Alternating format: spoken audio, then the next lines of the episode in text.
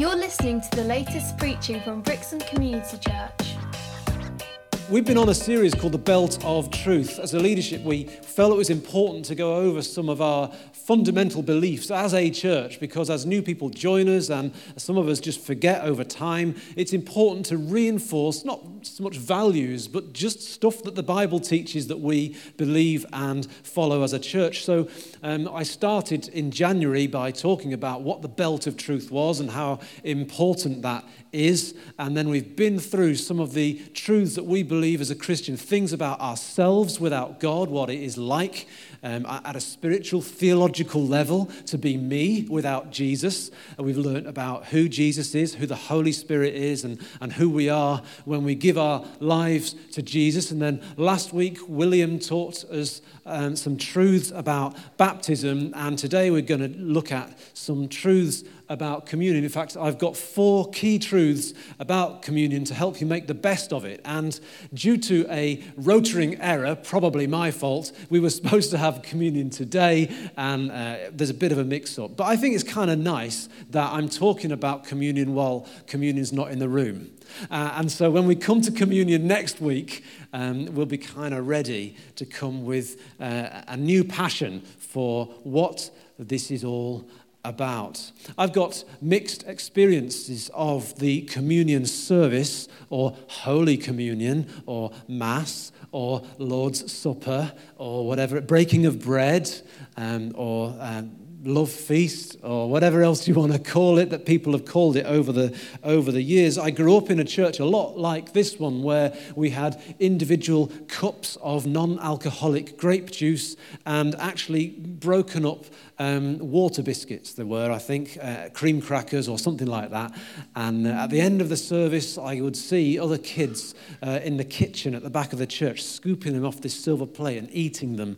Um, and uh, other, other women saying, Don't do that, it's disrespectful. And people might be offended because that represented, uh, a few minutes ago, that represented the body of Christ. And um, so we would wait in our chairs quietly in possible, possibly in silence, or there might be a hymn playing quietly on an organ um, or, or, or later on a piano, and you'd, you'd sit there with your eyes closed, waiting for the gentle hand of a deacon on your shoulder uh, to let you know that the, that the bread and wine was being passed around. And then in other churches, you'd, you'd come to the front and receive communion, or in bigger churches, there'd be stations around the place.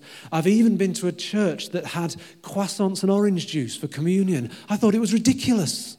If you're going to do, I mean, understand croissants could represent body, I guess, just as much as any other bread, and that'd be quite nice. But at least use a red coloured juice I think the guy was just trying to be radical and different. Um, anyway, croissants and communion. I've, I've had communion with jazz playing in the background. Um, that was at an Anglican event as well. It's quite weird. Um, they had a jazz band while we all celebrated communion. And, and so there, there are other things that go on in different churches. And when I became a, a teacher of a, of a very strict um, Christian school, at a Church of England school, I was told by the person who made my appointment, uh, and there, there was a whole bunch of clergy. Uh, doing the interview as well as the school, um, and the clergy told my boss um, you need to Anglicanize Mr. Pets. You need to Anglicanize him. Um, and so my boss, who was an Anglican and became a vicar in the Church of England, said, I've been told I need to Anglicanize you. Here's a book of common prayer. Uh, and that was it because he didn't really care. He, he, he was saved through Billy, Billy Graham ministry and spent a lot of time in a Methodist church, and he was filled with the Spirit and spoke in other languages. And, um, and, and he re- wasn't really caught up in all the Anglican tradition, although he was involved in teaching some of it. But in those, in those days, uh, I spent 19 years in that school. We had four cathedral services a year, absolutely wonderful cathedral service, a thousand kids in there. There used to be 1,200 kids in in the same cathedral, uh, and then, because that's how many kids there were, uh, and then the health and safety said it's too full. So some of the year groups had to stay behind on rotation and have a special assembly somewhere else. But anyway, a thousand kids in a, cathedral.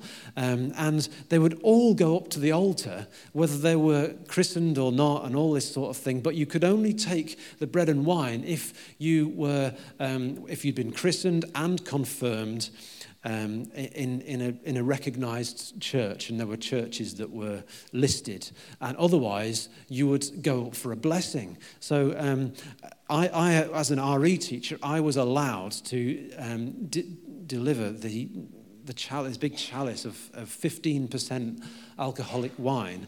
Um, and, but to do that, I had to get a, a, written permission from the bishop. So I was licensed by the bishop to serve alcohol to children.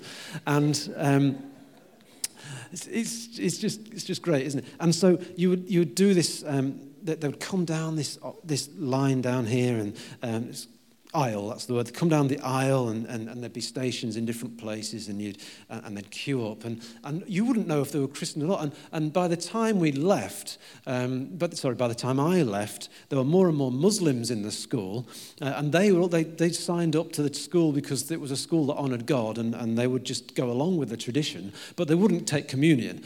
Um, they'd just go up for a blessing. And so they'd either get communion or a blessing. And the, the key was if you're going to take communion, communion, you just go up to the front like that and, and you take the bread first and you open your hands in sort of crossed like that to symbolize the cross and you put the wafer in the hand. Um, or the, the priest would do that, and some, some proper clergyman would do that because if, if you weren't going to take that, you'd get a blessing, and only the vicar can do the blessing. So, um, although I did get away with doing blessings once, but the, the, the bishop didn't know.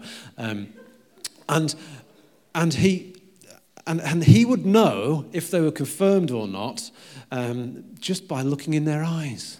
No, I'm joking. They, would carry a service card. If you're not going to take communion, carry a service card with you. And that was the, that was the code for I'm not taking communion. I'm going to, um, I, I'm going to, I'm going to just come and receive a blessing. So they'd be, the kids would be ushered out row by row, come to the front, um, take the thing. Now, the thing is, that's all just tradition. There's nothing wrong with any of that. That's all fine with me.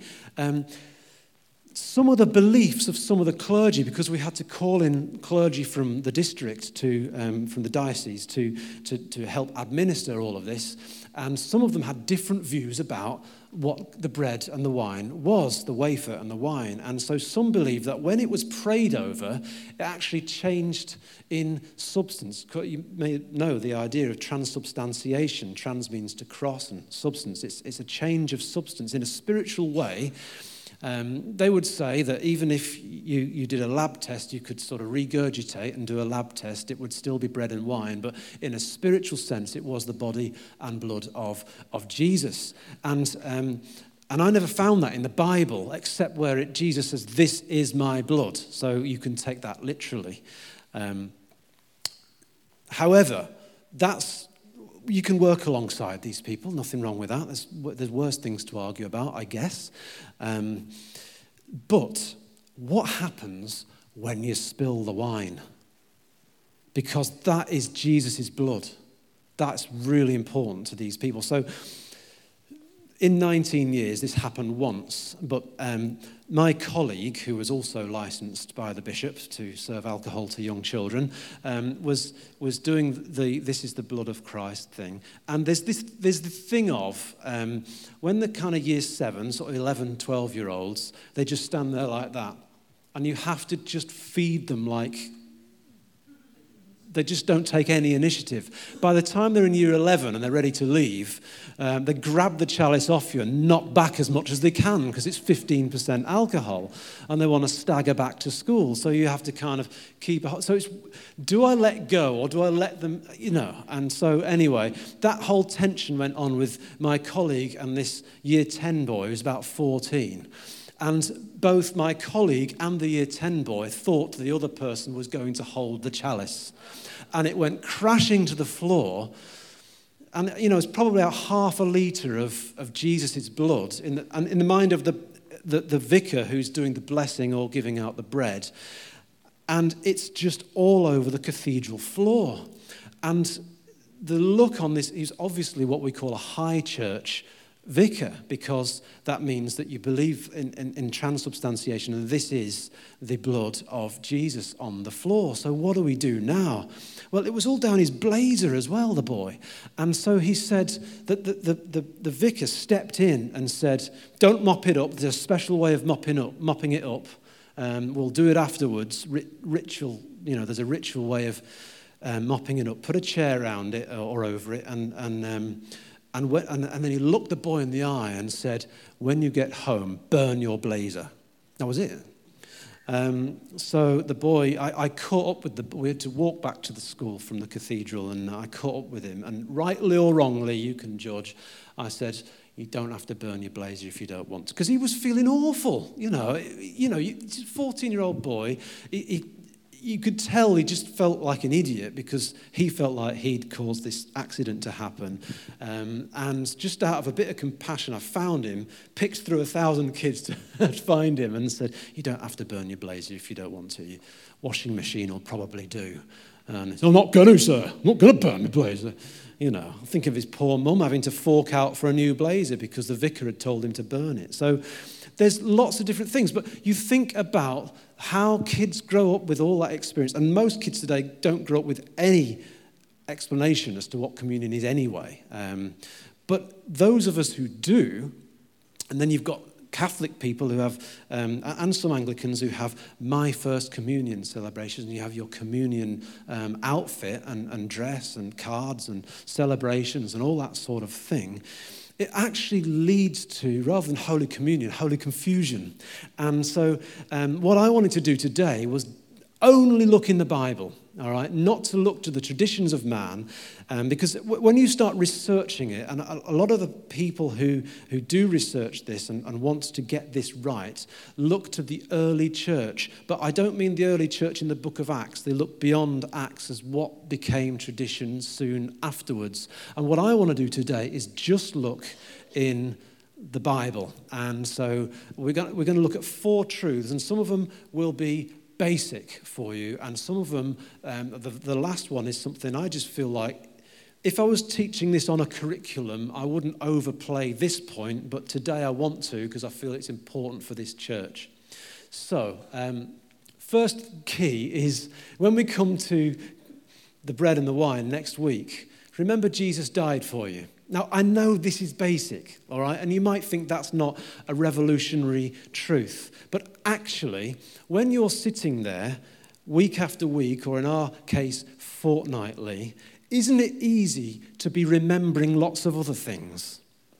Isn't it easy the fact that for some of us, we've rushed to get here, we missed breakfast because we were late, we're tired, we perhaps had to bundle kids into the car. In fact, it's just gone quiet for the first time in your week. And so your mind seizes the opportunity to remind you of all those things you haven't had time to think about. For many people, it's the first time in their week. Well, if you think of Sunday as the first day in the week, that's quite easy. Um, it's the first time in a while where you've actually sat in silence. And the danger is, if you're not prepared, if you haven't prepared your heart and mind, your mind just goes straight on to the next thing. And you might have missed breakfast and you're hungry, and, and then you're just tantalizing your taste buds with a few crumbs you start thinking about dinner. So I just ask you to, and I ask myself to, try and train my minds to see the bread and the wine as symbols all over again, as a reminder, as a visual, physical reminder. It says in the Bible, and this is um, the Apostle Paul speaking, who um, is writing to the church in Corinth, reminding them what their worship should look like. He says, I received from the Lord what I also passed on to you. The Lord Jesus, on the night he was betrayed, took bread, and when he had given thanks, he broke it and said, This is my body, which is for you.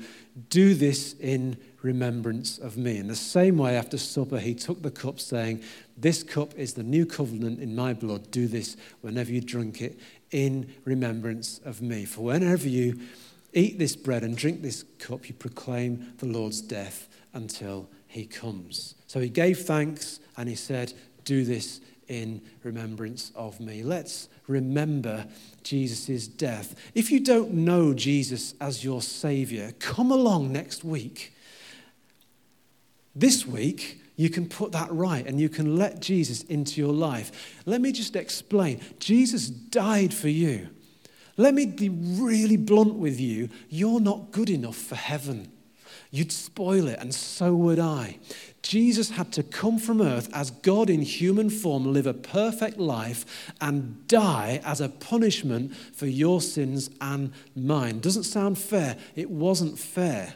We all deserve punishment for the wrong things we've done. We always feel like other people should get punished when they do something wrong, but it's also true of me and you. We deserve punishment, and Jesus lived a perfect life, so he didn't deserve punishment, yet he took all our punishments for us on the cross, and that's what we're remembering.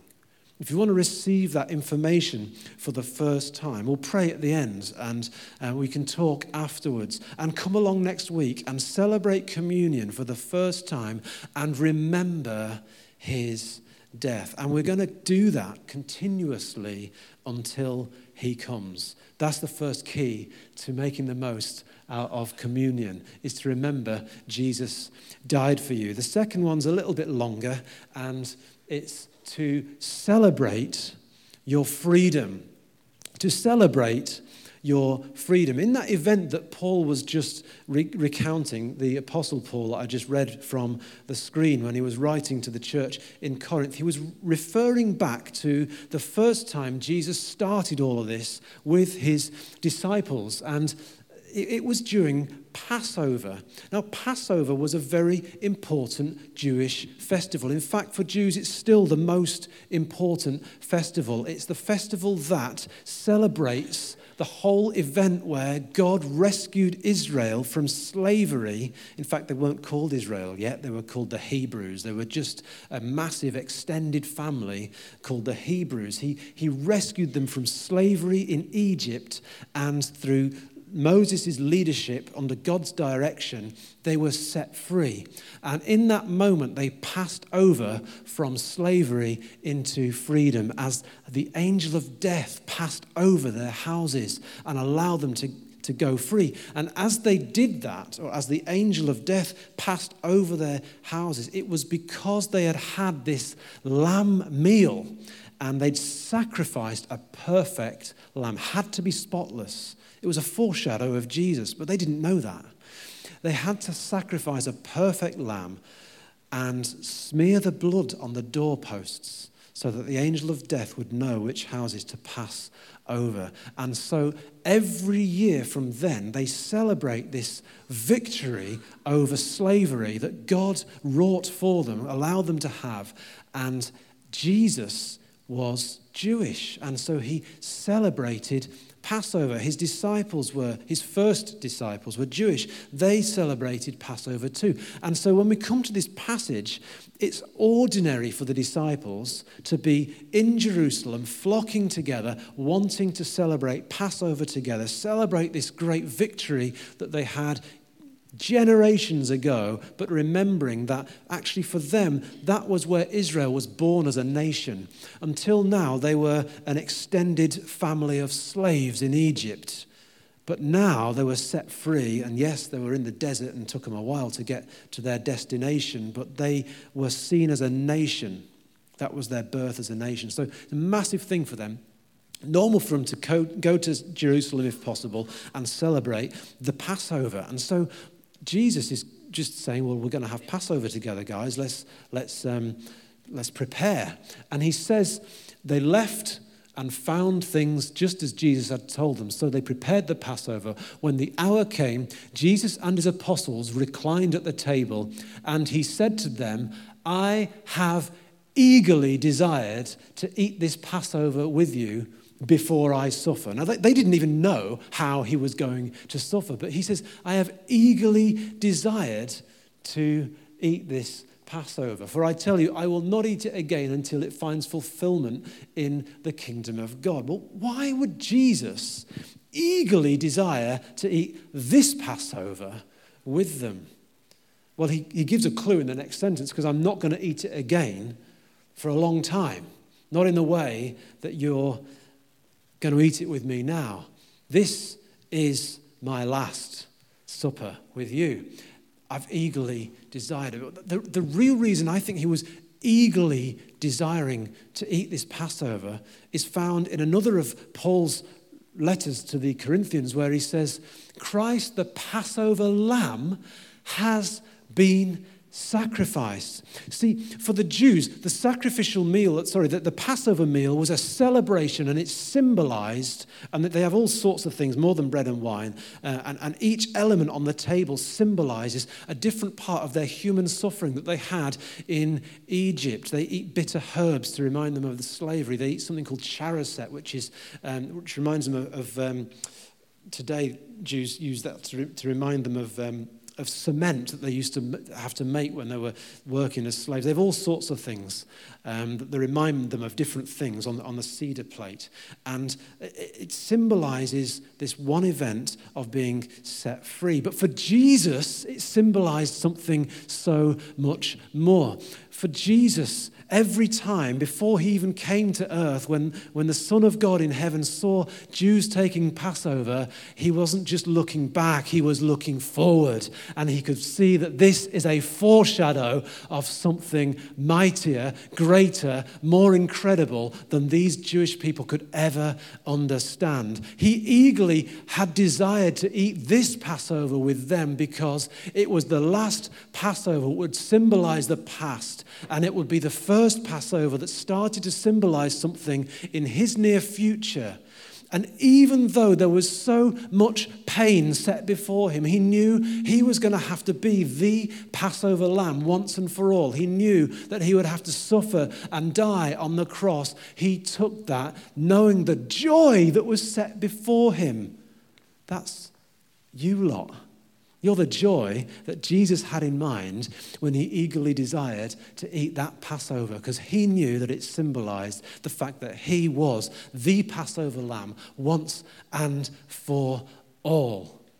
Incredible, which is why we don't sacrifice lambs in this church. And so when it comes to the reading we had before, um, and Jesus says, This cup is the new covenant in my blood. The disciples could have said, they're gathering round and they're doing the Passover meal, and there was a script, there were things that are said. You can read them in the Old Testament, and there are things that Jews say today when they have a Passover meal. Uh, and Jesus goes off script, and he takes what we think is the fourth cup, because there's different cups of wine symbolizing different things, and he says, This cup is the new covenant in my blood. The disciple says, well, what do you mean? This is the old covenant. This is, this is Passover. We're celebrating the old covenant with Moses and, uh, and, and, and the fact that, you know, we're going to be God's people and he's going to look after us and he's going to rescue us from slavery. No, this is the new covenant. Those disciples who are, who are scripture savvy will have known that Jesus perhaps was saying that what he was doing in that moment was fulfilling what the prophets had already predicted years, hundreds of years before. Look at what Jeremiah said. He said in Jeremiah 31 The days are coming, this is hundreds of years before Jesus, when I will make a new covenant with the people of Israel and with the people of Judah. It will not be like the covenant I made with their ancestors when I took them by the hand. See, Passover. It's not going to be like Passover. It might be remembered at Passover, but it's so different. It's a new covenant when I, I took them by the hand and led them out of Egypt because they broke my covenant, though I was a husband to them, declares the Lord. He goes on to say in a couple of verses, I will forgive their wickedness and will remember their sins no more. And that's the new covenant that we get to share in. When we take the bread and wine, we're celebrating our freedom. We're, we're celebrating our freedom from law, from needing to sacrifice a perfect lamb every year, from needing to take other sacrifices to God to say sorry. Jesus has been the one sacrifice, the true sacrifice, the perfect sacrifice for our sins. And that's what he said he was. That's who we believe he was. Let's celebrate our freedom. So, I don't know if these concepts, if, if you were to if you were to come to church for the first time and find Jesus and you'd never had communion before, and, so, uh, and then you were asked, well, what should communion look like? You, for you to think that, you, you need to put all your past experiences on the shelf, including ours, including everything that we've done in the past, and think, well, what should communion really look like? It's a place where we remember Jesus died for us. It's a place where we celebrate our freedom. And the third thing out of four is that we're going to proclaim his victory. Well, the Bible says we're going to proclaim, we do proclaim his death until he comes, but his death is our victory. It says in 1 Corinthians 11 26, For whenever you eat this bread and drink this cup, you proclaim the Lord's death until he comes. You're proclaiming the Lord's death. Did you know that you are a preacher? If you take communion, you're a preacher because it's the same word, proclaim and preach. So, do you feel like you're preaching when you take the bread and the wine? I don't, I'll be honest. And so, this sermon's good for me too. Well, I think there's three ways in which we are proclaiming something, proclaiming God's death, Jesus' death, when we take communion. We, we're, we're actually just reminding ourselves. We sing that song, don't we? I remind myself of all that you've done. And I feel like when I take that bread and wine, the first thing I need to do is just tune in and point one, remember his death, but proclaim it to myself. David encouraged himself in the Lord. Sometimes you just got to have some self talk. And so when you're taking communion, have a bit of self talk and say, Jesus did this for me. Proclaim to yourself, talk to yourself. Because you, know, you might be thought of as mad if you talk to yourself, but if you don't talk positive things to yourself, something else will talk other things to you. So you might as well talk to yourself and make sure it's positive things. And when you're taking communion, more important than ever, let's tell ourselves what Jesus has done for us. So we're proclaiming his death to ourselves, but we're also proclaiming it, secondly, to one another we can see people around us doing the same thing. Communion literally means togetherness, or the, the word communion is all about being together. It's where we get the word commune from. And so it's something we look at one another doing. So, should I have my eyes closed, waiting for the gentle tap on the knee or the, on the shoulder? Or should I be actually watching people without saying a word, proclaiming the Lord's death until he comes? Well, the third way in which we're proclaiming, and I think the most powerful, if we really get a hold of it, is that we are we're doing warfare in the spiritual realms. We're proclaiming to the spiritual realms, the heavenly forces that we, we don't even see around us. Because, you know, it's the most hated event in history for the devil is Jesus' death and resurrection. It's the most hated event. And for us to celebrate it, blatantly, boldly, is declaring to the devil every time you take that bread and take that wine, we're declaring to the devil, You lost. You lost. Death could not hold him down. And I'm proclaiming this. I'm proclaiming this to the heavenlies as I take this bread and I take this wine, let it be to me the body and blood of Jesus. Let it be to me everything that Jesus wanted it to be. And I'm proclaiming that to a whole world I can't even see, but believe is there. Let's do spiritual warfare when we take communion. So, we're proclaiming victory.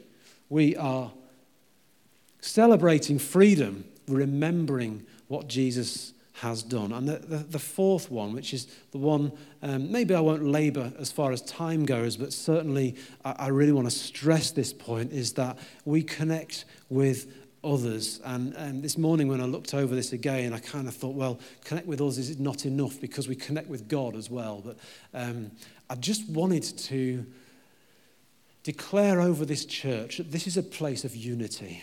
And it's just been really heavy on my heart um, the last six months, really, that if the enemy's going to try and get into this congregation and do something, it's going to be just through relationships, just broken relationships. And we've just got to keep forgiving one another, keep loving one another, keep in community, and just not let, not let anything get between us. And, uh, and, and so that's, that's kind of, I might be preaching on that later in the year as well. Once this series is done, I've just got a feeling that uh, we're going to just talk a little bit more about the oneness that we have uh, and, and that we actually have to work to keep that bond of peace. It doesn't happen naturally, it has to happen supernaturally because there's no way I can get on with you lot. Um, and there's no way you can sit and listen to me and, and, and suffer all this without, without some kind of Holy Spirit anointing. So um, we need God's Spirit to cause us to fellowship in a way that is supernatural. Uh, and so the unity of the saints is so important. You're all saints. The, the unity of, of brothers and sisters in Christ is so heavy on me at the moment. I just feel like I, I've just got to preach that maybe to prevent something, maybe just to, to put something right I don't even know about. Um, but we just got to keep loving each other. Um, so here we are. Um, four keys to making the most of communion. Let's see it as a togetherness thing, okay? Um, now, I know there are people who take communion on their own. I, have heard of, I've even heard a preacher say how he got ill and he, he took communion every morning in his bedroom. Well, that, that's fine, that's his decision. But I just think the primary purpose of communion uh, in the Bible was that it was something the church did when they gathered together. Uh, and so it says, is not the cup, in, sorry, in 1 Corinthians 10, um, 16, it says, Is not the cup of thanksgiving for which we give thanks a participation in the blood of Christ? So, first of all, we have communion with God. We commune with Him. It's fellowship, it's togetherness. We, we have fellowship with God through the blood of Jesus because of what He did, because of everything I've said, because of Jesus, the perfect Passover lamb. We have fellowship with God. It's incredible that we can have fellowship with God. We can walk boldly into the throne room and say, Hi, Dad. It sounds flippant, doesn't it? But it's because of Jesus, our brother, Jesus, our Savior, Jesus, King of Kings. We have communion with God. And is not the bread that we break a partition in the body of Christ? Because there is one loaf, we who are many are one body, for we all share the one loaf. Now, there's symbolism there of Jesus being the bread and, and, and being broken for us, but I just believe there is something significant in the, in, in the idea that we are one body. And just as that, you know, going back to my childhood and having these broken up wafer biscuits or whatever they were, um, I kind of like the idea that we have a, a, loaf at the front that's broken. Um, because for me, it kind of symbolizes us as the body of Christ, because we're the body too. Uh, and it's kind of been distributed out to all of us. Um, and then if you just kind of were to watch that in reverse, you just see all those bits of bread uh, coming back and, and being one again. And it's kind of that imagery in my head of, of just one loaf, one body, one church. There is something about communion for me that is all to do with community.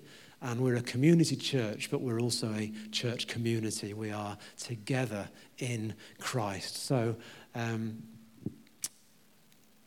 they're my four points. We're going to remember his death. And if you haven't accepted Jesus as your Savior, we'll say a prayer in a few moments. And we're going to celebrate his freedom. We're going to proclaim his victory. And we're going to connect with others and with Jesus over communion. So let's not get too legalistic about it. There may be other ways of doing it that aren't your tradition, aren't what you grew up with. There may be some things that I've missed out that you would have included if I were to say, what are the key points to remembering Jesus' death? Or what are the key points to doing communion? You might have added something, and they might have been right. But they're the four things I thought of as I looked in Scripture this week. And let's not get too legalistic about doing some of the other things, but also let's do something else that Paul instructed the Corinthian churches, and that's to do everything in decency and in order. We don't want any chaos.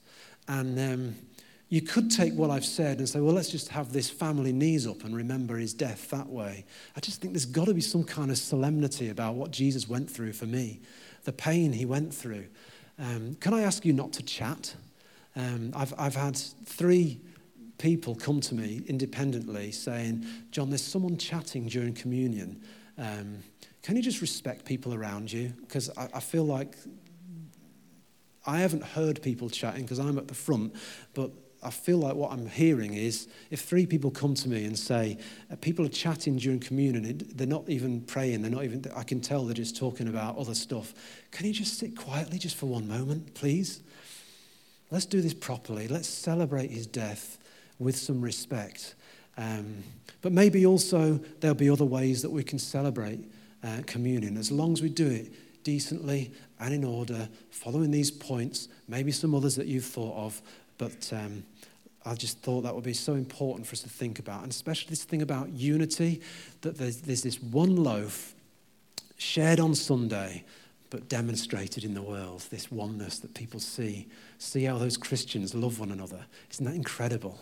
And that's just all symbolized in that communion service. So there were just some thoughts I felt I had to pray, um, pray through and, sorry, speak through. Let's pray now in Jesus' name.